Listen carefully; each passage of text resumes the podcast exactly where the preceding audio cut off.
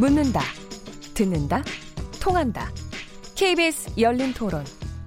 듣고 계신 청취자 여러분, 감사드립니다. 들으면서 답답한 부분은 없으신가요? 궁금한 점은요? 그렇다면 함께 토론에 참여하시죠. 유료 문자 9730을 이용하시면 됩니다. 단문은 50원, 장문은 100원의 정보 이용료가 있습니다. 스마트폰 어플리케이션 KBS 모바일 콩을 통해서도 무료로 참여하실 수 있습니다. KBS 열린 토론은 언제나 열려 있습니다. 듣고 계신 KBS 열린 토론은 매일 밤 1시에 재방송됩니다. 네, KBS 열린 토론 오늘 어 그 대법원 판결 강제징용에 대한 대법원 판결 이 그 판결 이후의 과제에 대해서 토론을 나누고 있는데요. 여러분들께서 문자를 주셨습니다. 휴대전화 6129번님, 일본 정치인들이 사과하는커녕 어, 마치 삐친 것처럼 막무가내로 구는 것 같습니다. 우리가 침착하게 대응해야 할 것 같습니다. 콩으로 의견 주신 박신숙 청취자님, 광복 이후 일본을 상대로 한 가장 속 시원한 판결인 것 같습니다. 일본이 강제징용 피해를 다 보상했다는 말도 안 되는 소리를 더 이상 하지 못하도록 우리 강력히 대응해야 합니다. 이원진 청취자, BTS 방송 출연 정지 사례가 오히려 일본의 만행을 세계에 알리는 계기가 될 것 같습니다. 한류 스타들이 강제 동원 등 우리 과거사를 널리 알리는데 앞장섰으면 좋겠습니다. 휴대전화 2919번이 우리 국민들이 억울한 일을 당했는데 정부가 나서서 해결해 주지는 못할 망정 앞장서서 재판을 지연시켰다니 참담한 시, 심정이네요. 일본 정부 행태를 보니 실제 배상을 받기까지 또 어려운 난관이 많을 것 같은데 이제라도 정부가 제 역할을 해주시기 바랍니다. 네, 이, 이 바로 이 지점에서 2부의 토론을 이어가도록 하겠습니다. 오늘 저이 이번에 판결 이 소송을 대리하신 김성은 변호사님, 민족문제연구소의 김민철 연구위원님, 한국외대 이장희 명예 교수님, 뭐 세종대 호사카 유지 교수님, 그리고 어 대한 변호사 협회 최봉태 변호사님 이렇게 다섯 분과 토론을 나누고 있는데요. 바로 실제 배상이 될 수 있을 것인가 이 부분에 대해서 조금 좀 챙겨봐야 될 것 같습니다. 어, 어떻게 될 것 같습니까, 김세은 변호사님? 네, 많은 분들이 실제로 이춘식 할아버지께서 살아계실 네. 때 위자료를 받을 수 있는가에 대해서 궁금해하고 계시는데요. 네. 어, 사실 이 소송이 어, 이춘식 할아버지 한 분에 대한 소송의 의미도 중요하지만 그것뿐만이 아니라 이, 이 판결을 기다리는 많은 분들이 계셨다고 이해하고 있습니다. 네. 어, 통상적으로는 이제 통상적인 말씀을 드리면 인사 판결이 확정이 되면 네, 그 다음 절차들은 강제 집행이라는 절차를 통해서 손해배상금을 강제로 빼앗아 올 수 있는 네, 네. 그런 절차들이 마련되어 있습니다. 그런데 이제 우리가 원하는 절차는 그렇게 강제적으로 이제 재산의 집행을 하는 그런 절차보다는 네, 이 판결을 계기로 해서 이렇게 판단을 받았으니 우리와 함께 이야기를 해서 이 다른 피해자들과 어떻게 이 문제를 해결할 것인지 좀 나아가 보자라는 그런 마음이 있는데요. 네. 어, 강제적으로 재산을 집행해서 손해배상금을 받는 것에 의미를 두는 것이 아니라 네. 좀 일본 기업에서 자발적으로 손해배상금을 지급하고 예, 사과의 의사 표시도 함께 하는 것이 네. 네, 지금 음, 세계적인 명성을 가지고 있는 신일철 죽음이 이 사건을 해결하기 위해서 해야 되는 일이 아닌가 예, 그런 이해 속에서 지금 계속해서 예, 위자료를 받으실 수 있도록 노력하고 있습니다. 아, 근데 신일본 제철은 지금 어떤 입장을 내놨습니까? 음. 뭐 예전에 2012년 경에는 만약 이 판결이 나오는 결과에 따라서 그 판결은 따라야 되지 않겠느냐. 법률은 지키겠다. 이런 입장을 낸 적도 있다고 그러는데 이번 판결이 나오고 난 다음에 신일본 제철이 입장을 표명하고 있는지요?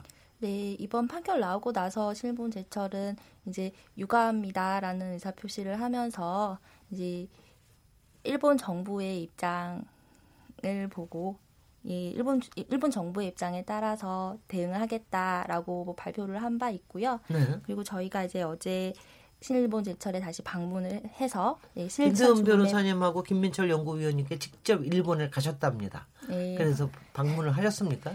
방문을 해서 이제 협의 협의를 좀 할 것을 네. 예, 요구를 했었는데 예, 그때 만나주지 않으면서 이제 메모를 통해서 읽어준 내용들은 어, 대한민국의 대법원 판결이 청구권 협정, 일본 정부의 태도 그리고 음, 일본 최고 재판소의 판결 내용과는 달라서 받아들일 수 없다.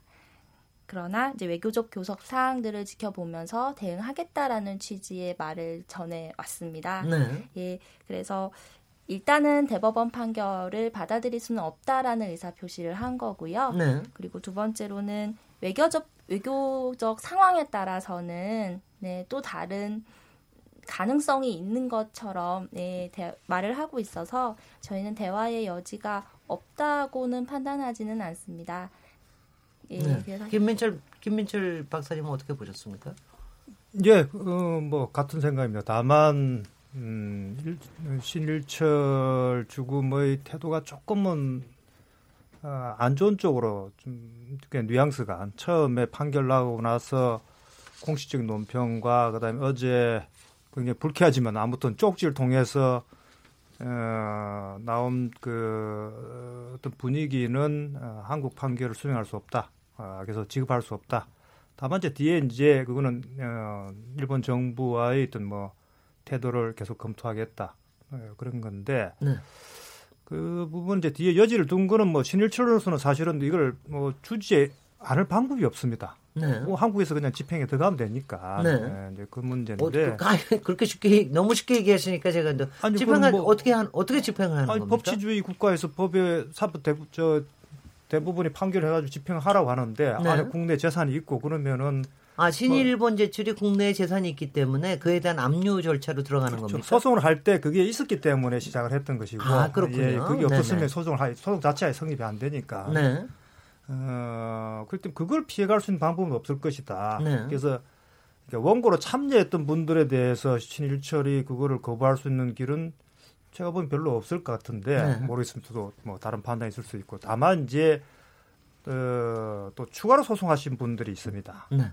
그다음 그 외에 신일집 피해자로 하여튼 지금 저, 뭐 저희들이 가지고 있는 그러니까 어, 연락처가 확인되는 다른 게 분들이 있는데 그럼 이제 이, 이 부분들은 어떻게 할 것이냐 다시 추가로 대규모 소송을 통해 가지고 다시 신일철과 또 긴 지루한 싸움을 할 것이냐 네. 아니면 어떤 다른 뭔가 있느냐 이제 여러 좀 여러 차원의 좀 문제들이 있습니다. 그렇겠죠. 예, 그래서 피해자라고 해서 그냥 이게 같은 게 아니고 네. 어, 그래서 그런 부분들에 대한 좀 좀, 좀 뭔가 좀 하여튼 섬세한 거고 좀 많은 정치 관련, 그런 고려들이 네. 있어야 되겠죠. 네, 최근과 변호사님. 예, 그것 관련되어 가지고 이게 지금 강제 집행을 자꾸 이야기하시는데 이게 누가 얘기를 해요? 이제 양쪽에서 다 이야기를 언론, 양국 언론들이 이야기하는데 저는 언론이요? 이거는 네, 이거는 네. 상당히 이건 말, 아주 자극적인 것만 추구하는 일부러 일부러 되고요. 그 얘기를 내는 것 같아요. 그래서 지금 네. 이게 해결 앞으로 이제 그 어떻게 해결할 건가를 중심으로 이제 아주 이야기했는데 아주 사회자님께서 좀 질문하셨는데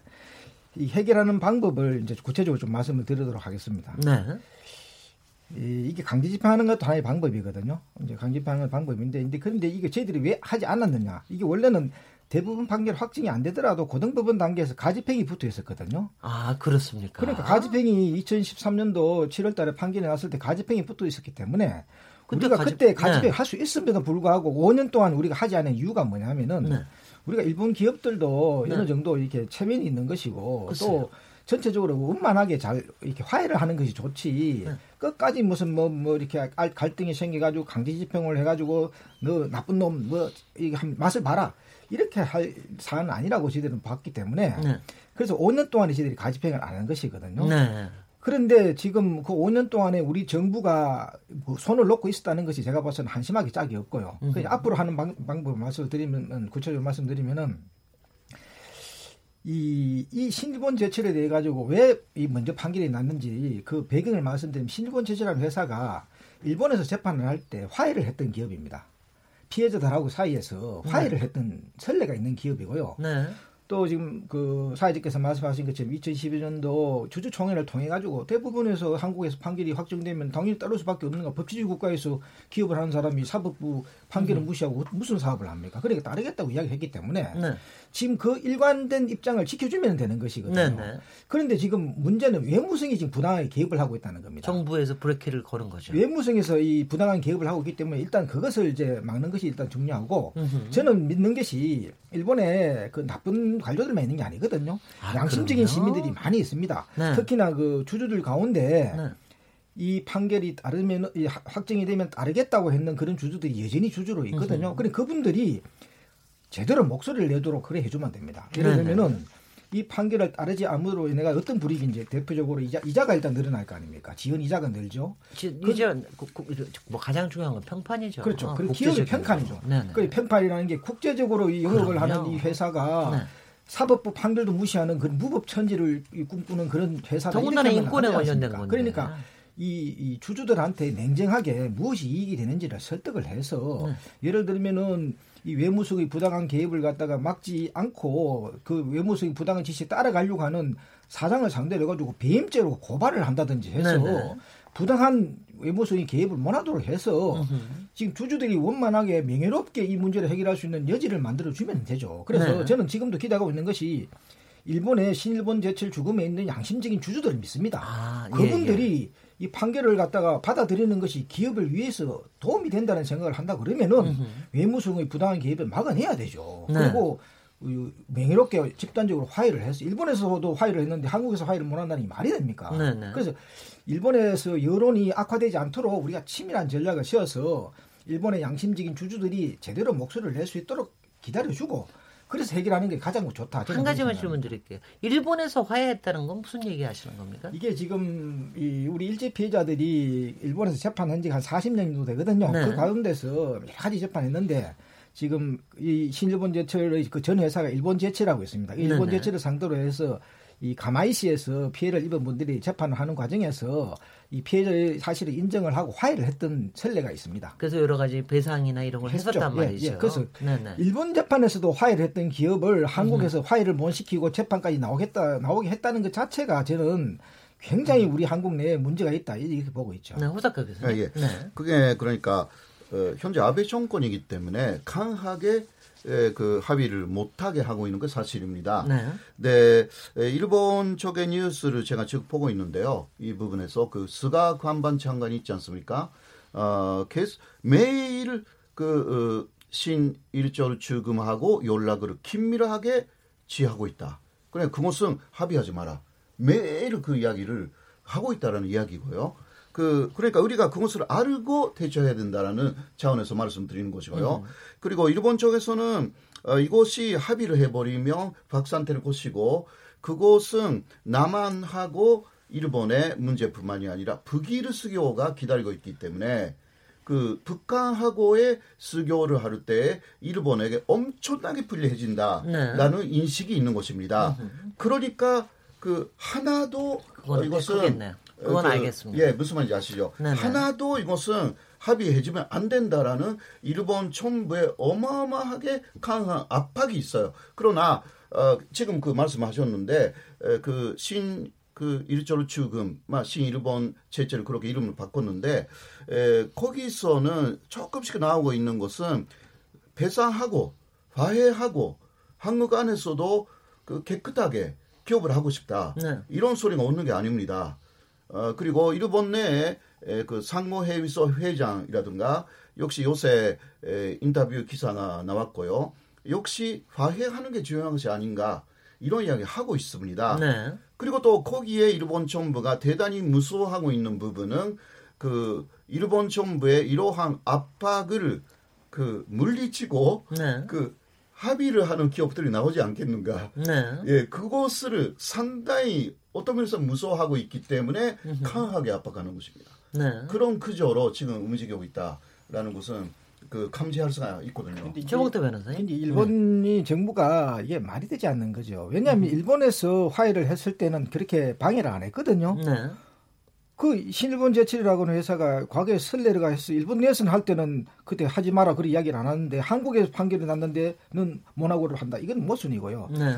또이 지금 이 일본 정부가 이 중국 같은 경우에는 적극적으로 어떤 의미에서는 이 피해자들하고 화해를 하도록 지금 분위기를 만들고 있는 상황입니다. 저도 그렇게 알고 있는데. 아, 그래서 네. 이게 얼마나 우리를 보는 시각이 이게 차별적이고 문제가 있느냐를 이게 지금 네, 그것은요. 네네. 그러니까 어, 그 네. 거기 일본 내에서 합의가 되었을 때는 언제 정권입니까?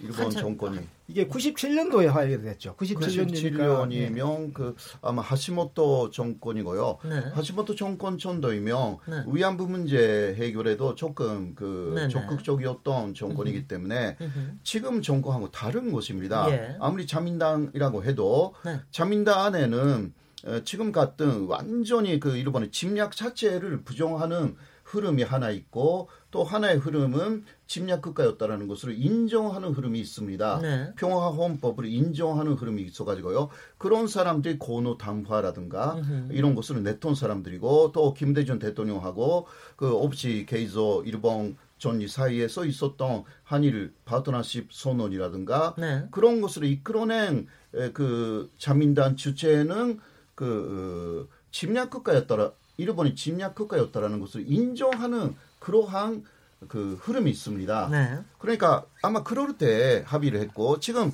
아베 신조는 그런 것은 절대 인정하지 않는 어, 그러한 어, 그 계류이기 그러한 부류이기 때문에 이곳을 우리가 좀 아르고 그래도 그 어떻게 거기에 대해서 대처해야 되는가라는 것을 생각해야 되는 어, 상황이라고 저는 어, 그 말씀드리고 싶어요. 그러면 호사가 선생님한테 질문을 하겠는데 네. 일본은 지금 신일본 제철하는 건 주주는 똑같은 사람도 아니에요. 그러면 정권에 따라 가지고는 이 주, 주들이 생각이 정권이 누가 누가 정권을 잡느냐에 따라 가지고는 그때는 했다가 지금은 안 하겠다. 그렇게 이 정권 담당자에 따라서 이, 이, 이 주권자들이 이렇게 방향이 없이 왔다 갔다 그래 합니까? 왜 민주주의 국가에서는 주권자가 국민인데 국민이 중심을 딱 잡아가지고 그때 97년도에 화해를 했다 그러면은 그때 그 주주가 지금도 그대로 그 주주의 음. 가능성이 많이 그러니까. 지금이라도 화해를 하면 되는 거지. 네, 그러니까 대통령이 누구냐에 따라 가지고 우리는 그래 바뀌지 않거든요. 네, 그것은 인정할 수가 있는데 그러면 그 2012년도에도 일본 정부의 그러한 이야기를 듣지 않고 어, 했을 겁니다 합의를. 그러나 그때 에, 그 일본 정부 그때는 아베 정부도 아직 아니었어요. 네. 그러나 노다 아, 요시히코 민주당 정권이었는데도 그 사람은 상당한 의파였기 때문에 에, 역시 그 안 됐던 것입니다. 네. 그런 식으로 정권에 약한 게 일본의 대기업이에요. 네. 어, 이것을 좀 아르고 가야 되는 부분입니다. 네. 제가 좀 조금 더 보, 충 설명해 주시겠습니까? 예, 아니, 김민철 보, 뭐 보충 설명보다 네. 조금 다른 생각인데요. 네. 에, 일본에서 뭐 화해가 이루어졌던 게 몇 가지 사례들이 있긴 있는데 어, 최근과 과, 달리 과거의 경우에는 그렇게 정, 일본 정권이 정치에 그 화해에 깊게 개입하지는 않았던 것 같아요. 예. 그러니까 뭐각 뭐, 개별적으로 예, 화해가 이루어지도록 또 중국의 뭐 니신바치 네. 소송 같은 경우는 그 기업 내의 문제가 있었기 때문에 중국과 화해를 할 수밖에 없는 그런 뭐 조건들이 있는데 지금의 경우에는 왜냐하면은 신일철이 그 화해를 하더라도 미쓰비시는 화해를 안 했습니다. 아, 굉장히 아, 이 부분에 대해서 네네. 미쓰비시는 끝까지 그 계속 물밑 교섭을 뭐 나고야 같은 경우도 계속 지금 몇 년째 계속 활동하고 있지 않습니까? 한데도 화해 조건들이나 이런 것들이 기업 입장에서 판단하는 것이지 기업이 그렇게 정치적으로 뭐 네. 이렇게 되는 건 아닌데 다만 이제 지금의 분위기는 그 정권이 너무 깊게 이 문제에 개입하기 때문에 신일철로서는 사실상 이제 약간의 뭐 좀 진퇴양난이라고도 할 수 있는 우선 눈치는 봐야 되니까 예, 그걸 그냥 무작정 할 수도 없고 또 그렇다고 해서 이 기업이 지금 한국뿐만 아니라 중국이나 동남아시아까지 다 진출해 있는데 일본이 아베 정부가 저렇게 지금 굉장히 극단적으로 나가는 건 제가 제 생각에 두 가지 같아요. 하나는 우선 일본 내 지금 우익들을 결집시키는 그 소재로 지금 이걸 삼고 있는 거고 또 하나는 이제 이게 지금 뭐 아마 어, 그 파장이 얼마나 클지는 모르겠지만은 한국에서 저기 기업을 상대로 해가지고 재판을 했더만 배상을 하라고 판결이 났다. 어, 그러면은 왜 필리핀이나 인도네시아나 중국이나 왜 못하겠습니까? 네. 거기도 많은 사람들이 강제노동 당한 사람들이 있기 때문에 그래서 그렇다면은 이게 일본이 동아시아로 진출돼 있는 기업들 전체와 문제가 연결될 수도 있고 마치 그 한국의 촛불이 네. 동아시아의 민주화에 영향을 미치듯이 이 판결이 그런 위험성까지 갖고 있기 때문에 네. 어, 그렇기 때문에 아마 뭐 아베 정부로서는 굉장히 아, 어떤 의미에서는 굉장히 좀 어, 과 도를 넘쳐서 예, 도를 넘쳐서 네. 그렇게 하고 있지 않는가 네. 그런 생각도 드는 거죠. 그래서 음. 어, 이게 그렇게 낙관적인 상황은 결코 아니다. 네. 네. 그래서 어, 지금 최봉태 변호사님. 근데 이게 지금 우리가 그 일본의 시민들 양식을 믿어야 되거든요. 지금 뭐 아베 정권이 뭐 너무나 우익적으로 이렇게 가고 한다 하더라도 일본의 주인은 아베 수상이 아니거든요. 음. 일본의 건전한 시민들이 일본 사회의 주인이기 때문에 그 이분들이 용기를 낼 수 있도록 우리가 어떤 의미에서는 격려도 하고 그래서 제가 이번에 일본에서 우리 이제 김민철 박사나 김세현 변호사가 같이 갔다 왔습니다만은 저는 주주를 만났습니다. 실본 제철의 주주를 아, 만나서 그래서 지금 가장 냉정하게 생각을 할 사람은 주주다. 음. 회사가 잘 되면은 당신들이 가장 이득을 보고 회사가 잘못되면은 가장 손해를 보는 거는 주주가 아니냐. 음. 그래서 냉정하게 생각을 해서 지금 정부가 정당한 개입을 한다든지 이럴 경우는 협조해 주는 게 맞지만은 정부가 부당한 개입을 하게 되면은 당연히 이건 맞서야 되는 것이지. 회사의 이익을 주주가 지켜주지 않으면 누가 지켜주느냐. 반응이 어떻던가요? 그래서 만약에 이 대표 이사가 주주 이익을 생각하지 않고 아베 정권이 부당한 개입에 굴복을 하면은 그런 사람은 대표로 있을 자격이 없는 거니까 네. 그런 사람들은 빨리 어, 대표 이사에서 물러내야 된다. 네 그래서 배임죄라고 하는 죄가 있으니까 주주 이익을 생각하지 않는 대표이사는 배임죄가 되는 것이거든요. 이런 사람을 고소를 하든지 고발을 해가지고 정리를 하는 방향으로 용기를 내라 이렇게 이야기를 하고 왔습니다. 아니 근데 반응이 어떻냐고요?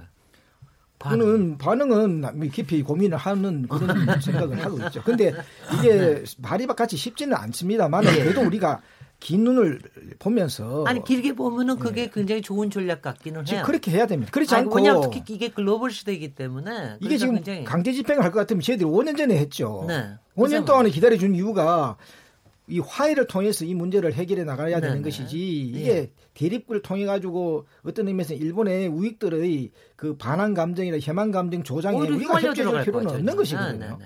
오사카요. 예, 네.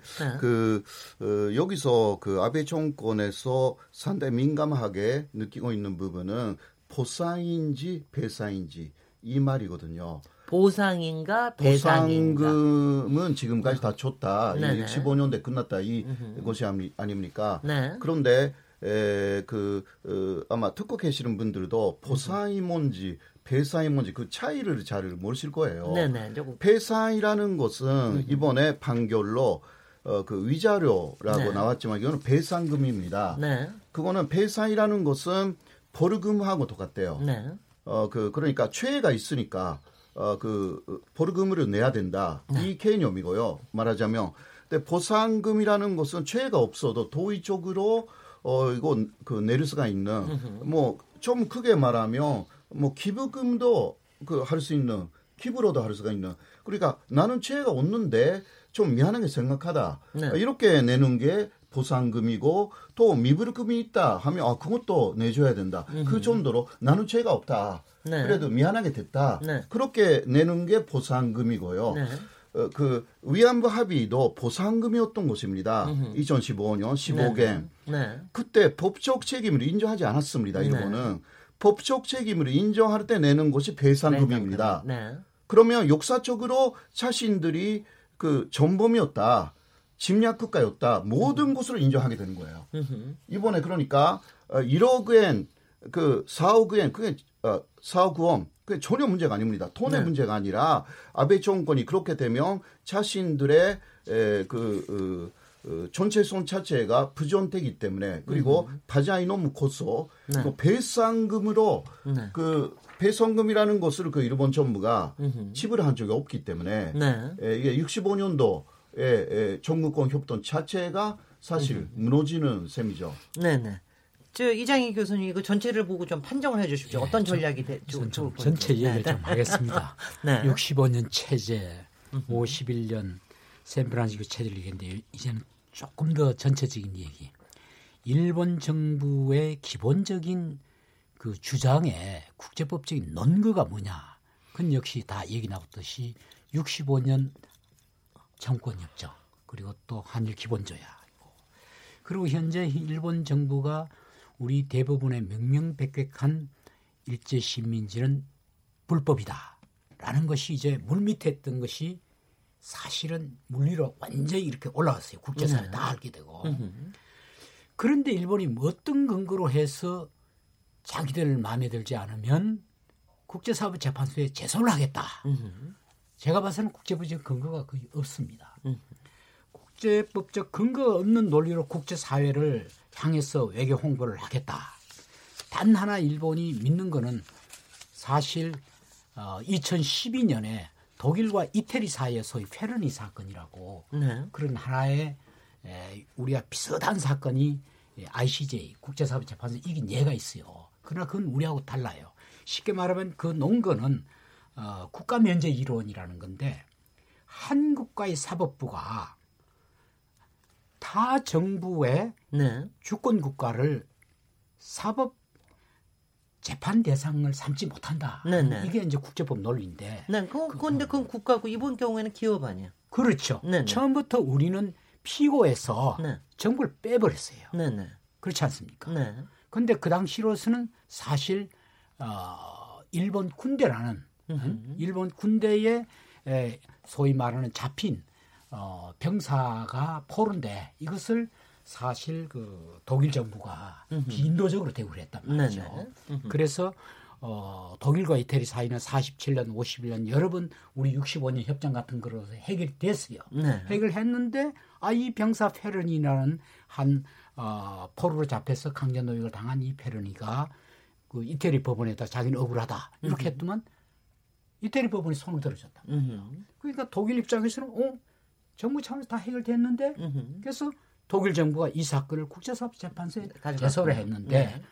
이건 역시 어, 이태리 법원이 독일 정부라는 국가에 관할 문제를 사법 대상을 했단 말이죠. 네네. 네. 그럼 우리 경우는 이 다르다 얘기죠. 네네. 네. 그래서 저는 그래서, 이거는 네. 막 우리 경우가 다르기 때문에 네. 일본 정부가 잘못 생각하고 있는 거다. 네, 여기서 잠깐 바로 중요한 말씀을 하셨기 때문에 바로 이 향후에 일본의 뭐 여러 가지 국제적인 뭐 여러 가지 도발에 관련된 이 부분을 다음에 3부에서 토론으로 좀 더 이어가도록 하겠습니다. 잠시 쉬겠습니다. 지금 여러분께서는 KBS 열린 토론 시민 김진애와 함께하고 계십니다.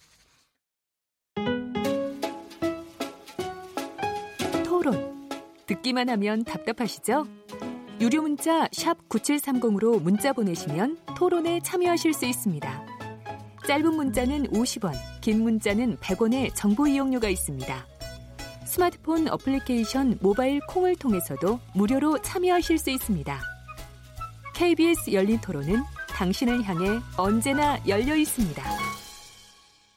네, KBS 열린 토론 오늘 대법원 강제동원 배상 판결 향후 과제에 대해서 얘기하고 있는데요.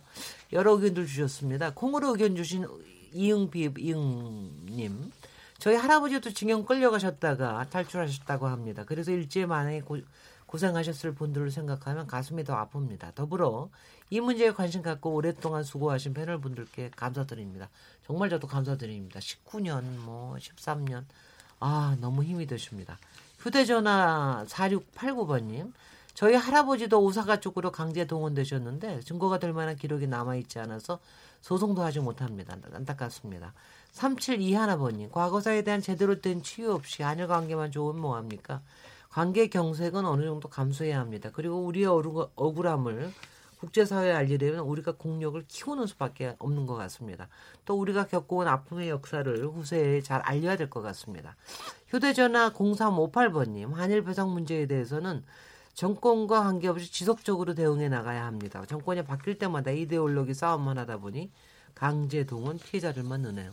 콩으로 의견 주신 한규봉 정치자니 신일본 제철 측 변호를 우리나라 대표 법률 회사가 맡은 것으로 알고 있습니다. 어이가 없습니다.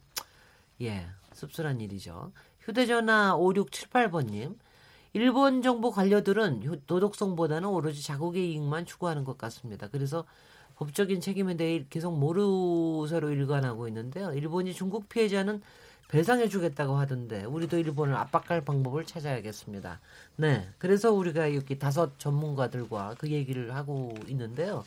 바로 요 전에 그 이장희 교수님께서 어, 한 예를 들면서 그래도 우리 경우에는 일본이 지금 정부가 나서서 뭐 국제 사법 재판소로 가져가겠다 뭐 이렇게 얘기를 하지만 우리 경우에는 이 사안 자체가 일본 정부를 상대로 한 게 아니라 일본 기업을 상대로 한 거기 때문에 어, 그런 국제사법재판소에 질 일이 없다. 그렇지만 하여튼 압박은 일본 정부는 계속 압박할 거 아닙니까? 어떻게 보십니까? 일본 정부 홍사카 예. 교수님부터 어, 그, 잘 봐오셨으니까. 예, 먼저 네. 어, 그래서 네. 65년도 체 65년도 체제라는 것이 한일 기본 조약이 있고 네. 그 아래에 네 가지의 협정 문서가 있었습니다. 네. 그중 하나가 총무권 협정이었습니다. 네. 아, 그래서 어떤 면에서는 그 어, 총무공 협정의 상위 개념에 있는 것이 그 한일 기본 조약이라고 할 수가 있는데요. 네. 그 어, 일본 쪽에서 하고 그리고 우리가 지금 대립되어 있는 그 근본적인 부분은 일제 간점기가 합법이었는지 불법이었는지 이 부분입니다. 네.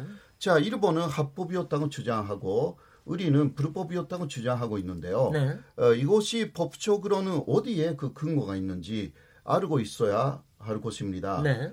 어, 그거는 그 어, 아까는 말씀드린 어, 1965년도에 한일 기본조약 제2조에 그 내용이 나와 있는 거죠. 네. 어, 그러나 일본 쪽에서는 어, 그 합법이라고 하고 한국은 불법이라고 하는데 그 어떤 내용이냐고 하면 어, 1910년에 에, 한일 합반조약을 비롯하여 그 이전에 에, 대한제국하고 일본이 맺은 모든 협정이나 조약은 어, 이미 무효임이 확인된다 이렇게 네. 나와 있습니다. 네. 그러니까 어, 그 어, 1910년에 한일 합반 조약 그리고 그 이전에 있었던 울산 의약이라든가 아, 그 한일 위존서라든가 이것이 무효다 네. 이렇게 나와 있는데요. 네. 이미 무효라고 나와 있기 때문에 일본은 45년도까지는 합법이었지만 그 일본의 폐존으로 인해서 무효화되었다. 네. 이렇게 해석하고 있고요. 네. 한국은 이것은 원천적으로 무효다. 네. 이렇게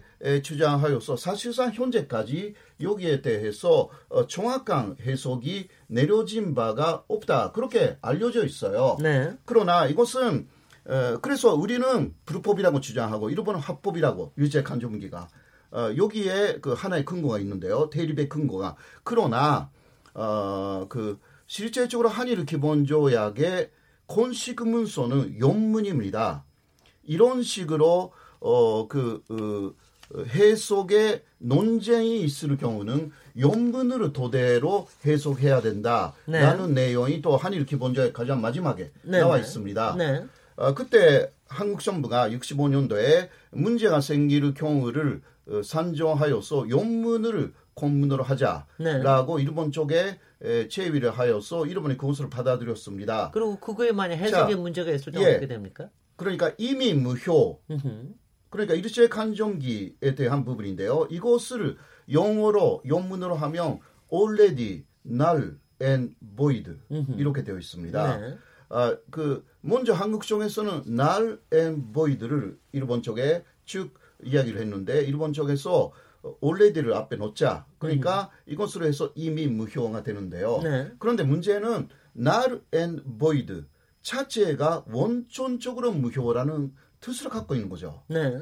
그러니까 아무리 앞에 올레디가 붙었다 하더라도 전체적인 뜻은 크게 음. 바뀌지 않습니다. 네. 일제 강점기는 원천적으로 무효였는데 45년까지는 합법인 것처럼 잘못되어 운영되어 가지고 다시 정확하게 무효화되었다. 이러한 해석이 가능합니다. 네. 그 이러한 내용 그런 주장을 하고 있는 거죠, 일본이. 네. 아, 그, 그 우리가 그 주장을 강하게 해야 되는 거죠. 네. 이, 그 그러니까 그 합법인 것처럼 운영되었던 것뿐이지 합법이 아닌 거예요. 원천적으로 무효니까. 네. 이 부분은 일본은 그러니까 왜곡시켜서 합법이었다. 이미 무효라는 것은 그런 뜻이다. 네. 라고 계속 일본에서 말하고 있기 때문에 네. 이거 아니라는 거.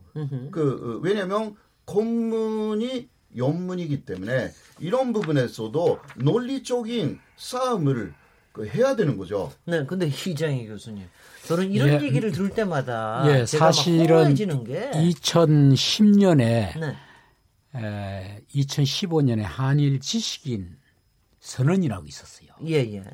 그 핵심이 바로 already null and void 한일 기본조약 2조 1항에 바로 이거 이미 무효라는 것을 무효 시점을 언제로 하느냐. 으흠. 지금 호사카 선생이 얘기하듯이 일본은 사실은 어 45년 이후부터 우리는 원천 무효 네. 뭐 이렇게 하는데 한국 측 해석이 맞다라고 동의하는 어 쪽으로 해서 동의하는 일본 학자들이 그 참여를 했어요. 네.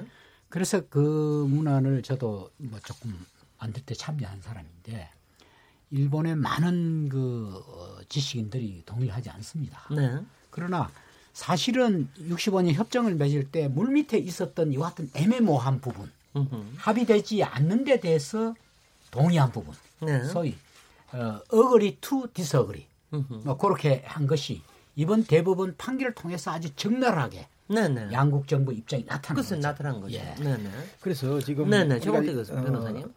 어, 대법원 판결 나고 난뒤 우리가 어떻게 이게 좀 생산적으로 뒷마무리를 할 것인가 여기에 네. 우리가 지혜를 모아야 되는 것이거든요. 그렇죠. 그래서 아까 제가 말씀드리는 것은 우리가 신일본 대철의 건강한 주주들을 믿자 또 그분들이 제대로 된 목소리를 낼 수 있도록 네. 일본 의무성이 부당한 간섭을 배제시켜서 네. 한번 예, 화해를 했던 그 경험을 살려서 자발적으로 이 부분에 해결할 수 있도록 그렇게 분위기를 만들어주는 게 중요하고요. 두 번째는 지금 이게 일본 정부가 이걸 국제사법재판소로 가자고 하거든요. 근데 이거는 명백한 청구 협정 위반입니다. 네. 왜 그러냐면은 청구권 협정의 해석과 관련돼 가지고 법적 해석상의 분쟁이 발생하게 되면 절차가 국제사법재판소로 가라고 돼 있지 않습니다. 그래서 제가 아까 여쭤본 게 그거 그게 이제 3조거든요. 네네. 3조가 어떻게 돼 있냐면은 서로 간의 해석이 다르면은 외교적 루트를 통해서 해결해 보고 네. 그게 안 되면은 중재를 거쳐 가지고 신속하게 해결하도록 되어 있거든요. 중재 누구의 중재를? 지금 우리나라하고 일본 측하고 그다음에 제3자 측하고가 3자로 이제 중재를 만들어 가지고 이를 만들어서 거기서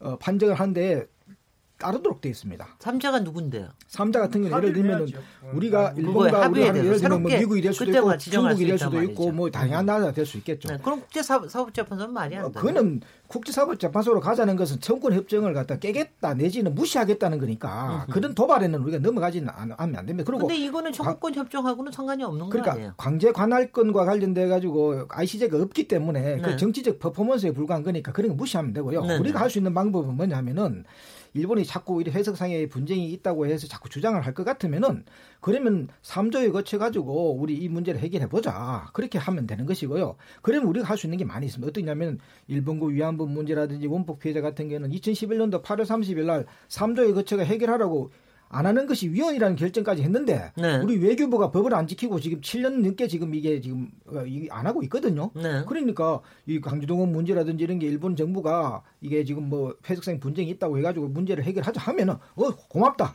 같이 하자. 그러면서 일본군 위안부 문제라든지 원폭 문제라든지 그 음. 경우에 따라 가지고는 비시급 전범 문제도 있고 지금 음. 얼마나 우리 이제 우시마오 사건도 있고 많이 있거든요. 그런 걸 갖다가 3조에 따라 가지고 해결하면 되거든요. 그래서 네. 그쪽으로 가도록 외교적 역량을 총동원하면은 이 문제를 원만하게 해결할 수 있습니다. 김세훈 변호사님 지금 얘기 들으니까 최, 최태, 최봉태 변호사님 얘기 들으니까 마, 맞는 것 같아요. 그게 작전이? 어 사실은 이렇게 외교적인 문제들을 외교 외교적인 문제와 아주 직결되는 네, 중요한 사건인 거는 맞는데요. 네. 어, 이렇게 대화하시는 것들을 보면서 저는 자꾸 이춘식 할아버지 얼굴이 떠오릅니다. 네. 네. 어, 언제까지 기다리게 할 거냐, 네, 언제까지 기다리실 수 있느냐.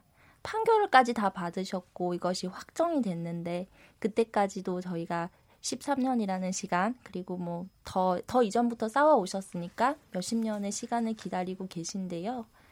판결 다 받아놓고 저희가 어 할아버지께 더 기다리시라고 일본의 주, 뭐, 선량한 주주나 정치인이나 이런 분들이 일본을 바꿀 때까지 기다리시라고 이야기할 수 있을까 하는 고민이 네 계속 계속 듭니다. 제가 앞서서 뭐 말씀드릴 때 그런 여러 가능성을 놓고 계속 노력 중이다라고는 말씀을 드렸지만 예, 이 문제에 있어서는 당사자의 의사가 가장 중요한 거 아닐까 하는 생각도 저는 드네요. 근데 당사자로서는 어떻게 하실 수 있는 거가 다른 게 있나요?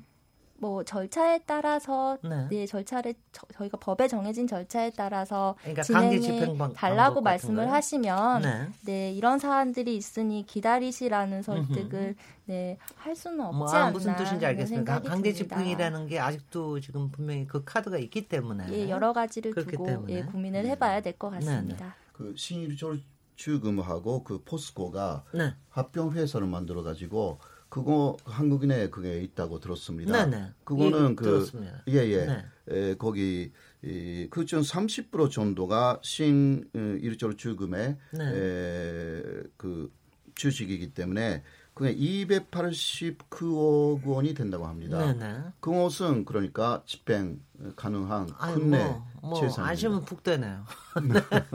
네네. 근데 일단 저 일본 정부의 이런 움직임이 지금 강하게 압박하는 게 당장 기업에 대해서 뭐 압박을 할 뿐만이 아니라 지금 뭐 BTS 방송사에 출연하지 못하게 하고 뭐 이런 여러 가지 등등이 계속해서 압박의 수위를 높여가고 특히 극우들이나 이런 부분에 분위기를 잡아가는 거 아니겠습니까?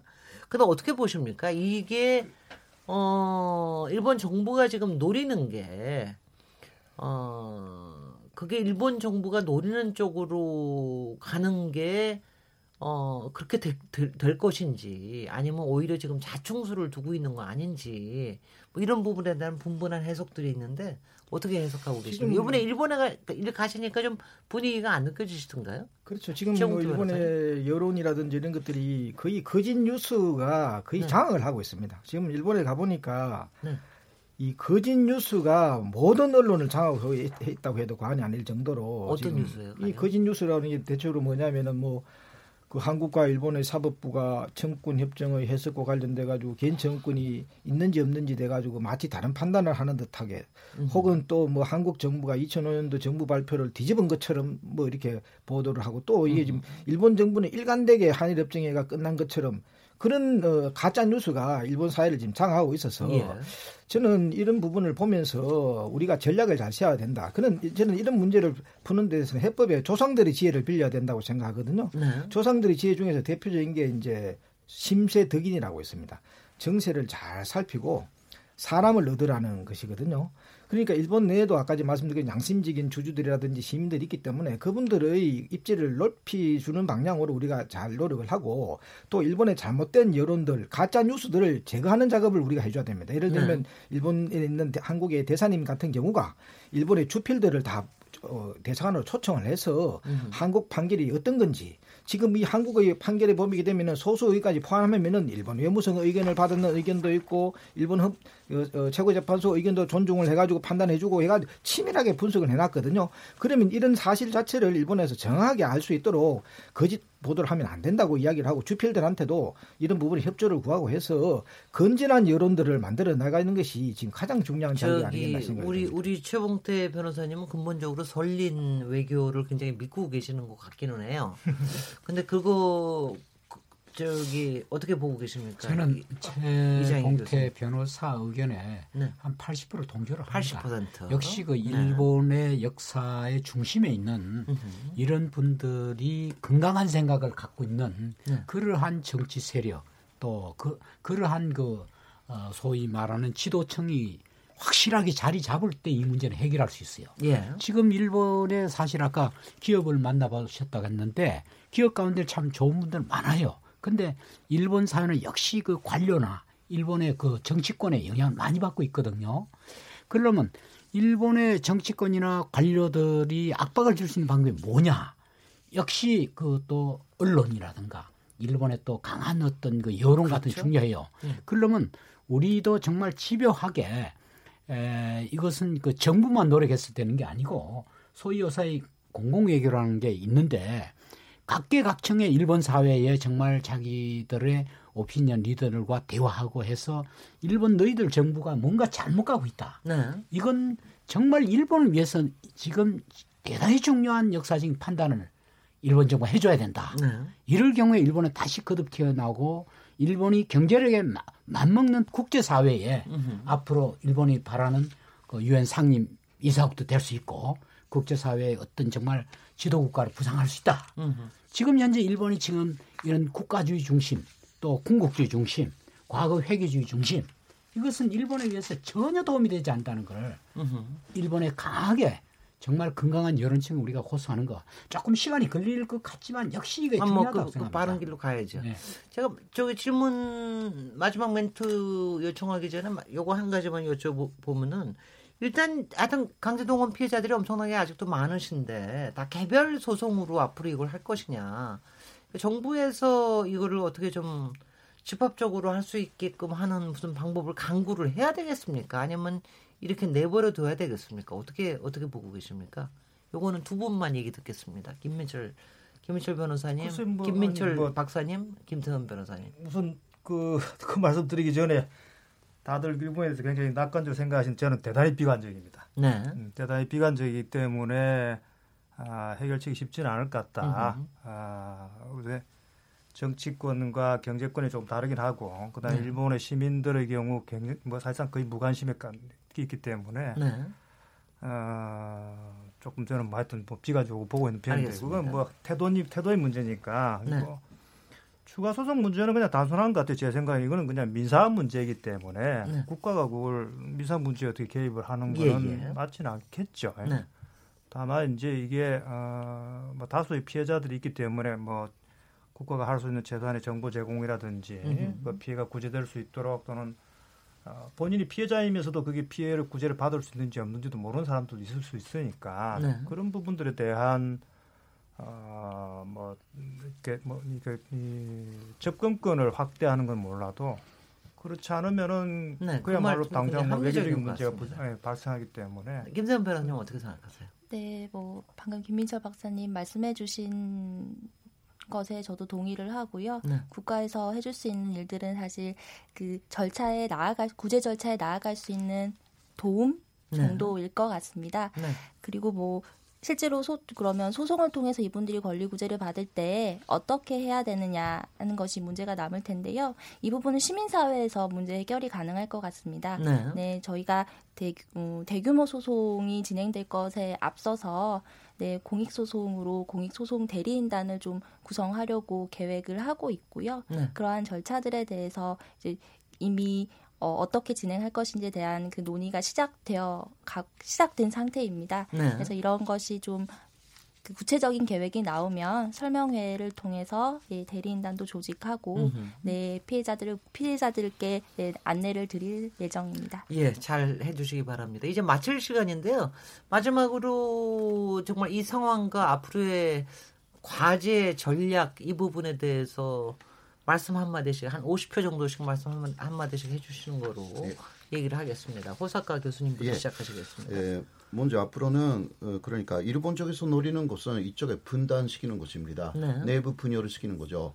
어 그래서 그것을 막고 어, 한국 정부 그리고 전문가 특히 전문가가 대단히 중요합니다. 전문가가 분열되어 있으면 절대 이길 수 없습니다. 그리고 시민 에, 그럼 그 그냥 한국 내에서 모든 것이 하나가 되어 가지고 한 목소리를 내며 일본 쪽이 분열됩니다. 그거는 어, 일본 국가하고 그리고 기업들이 분열돼 가지고 여러 가지 조짐이 나타날 것이라고 생각합니다. 네. 그러니까 그런 식으로 만들어 내야 되고요. 아까 같은 그러니까 어, 일제 감정기가 불법이다라는 것도 이쪽에서 논리적으로도 정확하게 알고 대처해야 된다는 내가 대처해야 된다 저는 그렇게 생각합니다. 네, 최봉태 변호사님. 지금 저희들이 대한변협과 일본 변호사연합회가 이런 문제를 앞으로 발생하리라 예상을 해서 10년 전부터 해결책을 만들어 놓았습니다. 저는 네. 걱정하지 마시고요. 지금 국회 한국 국회 법률안이 제출돼 있으니까 그 부분을 통과시켜 가지고 재판하지 않고 포괄적이고 신속하게 처리하면 되고요. 마지막으로 말씀드릴 수 있는 것은 그 심세 득인입니다. 정세를 잘 살피고 일본의 그 선량한 분들하고 연대를 해서 그 이 문제가 지금 제대로 해결할 수 있도록 사람을 많이 얻는 게 가장 어, 원만하게 해결할 수 있는 알겠습니다. 방법입니다. 김세현 변호사, 김민철 연구위원님 두 분은 일본에 가서 문전박대 당하셨다고 그랬는데 일본의 의회 의원단들은 여기 와서 야당의 지도자들 만나고 다니고 이러고 있다는 얘기를 오늘 뉴스로 봤, 봤습니다. 씁쓸합니다만은 김세훈 변호사님. 네. 어, 이 사건은 외교적인 문제들 매우 중요하긴 하지만 당사자를 배제하면 안 되는 사건인 것 같습니다. 중대한 인권 침해의 피해자들이시고요. 이분들이 빨리 구제를 받는 것이 가장 중요하기 때문에 어떤 외교적 논쟁의 대상으로 바라보지 마시고 한 사람으로 바라보시고 네, 권리 구제를 받도록 많은 분들이 노력해 주셨으면 좋겠습니다. 네, 김민철 연구원님. 예, 뭐 두 가지 말씀드리고 싶은데요. 하나는 당장 뭐 일본이 지금 국제 사회를 상대로 굉장히 여론전을 하고 있기 때문에 한국도 빨리 그 준비를 해야 된다. 그래서 일단 저희들은 지금 11월 달에 아이오의 전문가 위원회가 열리기, 열리기 때문에 네. 이번 판결에 대한 간단한 소개를 통해서 아, 판결의 정당성을 호소를 하는 그런 어, 뭐 여론전을 이제 해야 되고요. 또 하나는 이게 여러 차원의 문제가 겹쳐 있기 때문에 한국 정부가 좀 더 종합적인 장 대책과 계획을 세워야 된다. 그래서 과거 2005년에 했듯이 어, 문서 공개를 할 때 대책반을 수립하고 그 위에 이제 민간 공동위원회를 구성해서 문제를 어떻게 풀 것인가에 대한 로드맵을 만들고 추진했듯이 아, 그런 노력들이 지금 필요한 시점이다. 어, 네. 그렇게 말씀드리겠습니다. 저기 이장희 교수님께 말씀을 청하면서 예. 이 얘기를 조금 좀 약간 좀 혼동이 되는 게요. 그러니까 어 이게 개별적인 사안 어느 개인의 사안으로 다루고 민간에서 일어나는 사안으로 다루는 게 더 맞는 것이냐 아니면은 정부에서의 어떤 역할을 좀 강조를 하는 게 맞는 것이냐 이 부분에 대해서 약간 들으면서도 약간 좀 판단이 잘 안 서거든요. 그 부분에 조금 지혜를 넣어주시기 바랍니다. 예, 그 부분과 관련해서는 바로 독일이 해결한 소위 책임 기억 화해 재단을 만들어서 그 이러한 문제로 인한 관련된 어, 이익을 본 기업 그리고 정부 모두가 합해서 여기에 돈을 투자해서 정말 그러니까 줄줄이 소송이라는 걸 막기 위해서는 다 이렇게 해주는 방법 이런 해결 설례가 있고요. 네. 그 다음에 두 번째 제가 딱 하나 강조하고 싶은 것은 역시 지금 국제사회가 나가는 방향은 이미 2001년에 남아프리카에서 더반 선언이라고 거기서 가장 중요하게 여긴 이슈가 뭐냐면 식민지 문제와 네. 그리고 또 어, 어, 노예 예, 문제 이 두 가지 문제만큼은 2001년 유엔이 조직한 인종차별 국제사회에서 확실하게 했습니다. 음흠. 이것은 21세기가 청산해야 될 우리 국제사회 과제다. 이런 흐름, 이런 흐름에 따라서 일본도 이제는 국제사회의 지도, 지도 국가로서 정말 이 아베 정권 그리고 또 일본의 미래 세대는 위해서도 아주 중요한 정치적 결단을 내려서 새로운 이런 어떤 시대의 흐름에 동참하는 것이 일본을 위해서도 저는 도움이 된다 이렇게 생각합니다. 예, 예. 오늘 KBS 열린 토론 오늘 대법원 강제동원 배상 판결 향후 과제에 대해서 토론해 봤는데요. 어, 판결은 고, 정말 통쾌했지만 뭐 13년 8개월 만에 굉장히 통쾌했지만 그 이후의 집행에 대해서도 상당히 좀 어, 좀 확실하지 않은 부분들이 있고요. 그리고 특히 일본 정부가 이것을 상당히 쟁점화 삼으면서 앞으로 어떻게 이것이 상황이 전개될지 여러 가지가 참 불분명한 상황인 것 같습니다. 우리 국민 전, 전부의 지혜를 좀 모아야 될 때가 아닌가 싶습니다. 오늘 지, 토론에 참석해 주신 김민철 민족문제연구소 연구위원님, 강제징용 피해자 소송 대리인 김세은 변호사님, 이장희 한국외대 명예교수님, 최봉태 일제 피해자 인권 특위위원장님, 호사카 유지 세종대 교수님 감사드립니다. 저는 내일 7시 20분에 다시 돌아오겠습니다. 감사합니다. 감사합니다. 감사합니다.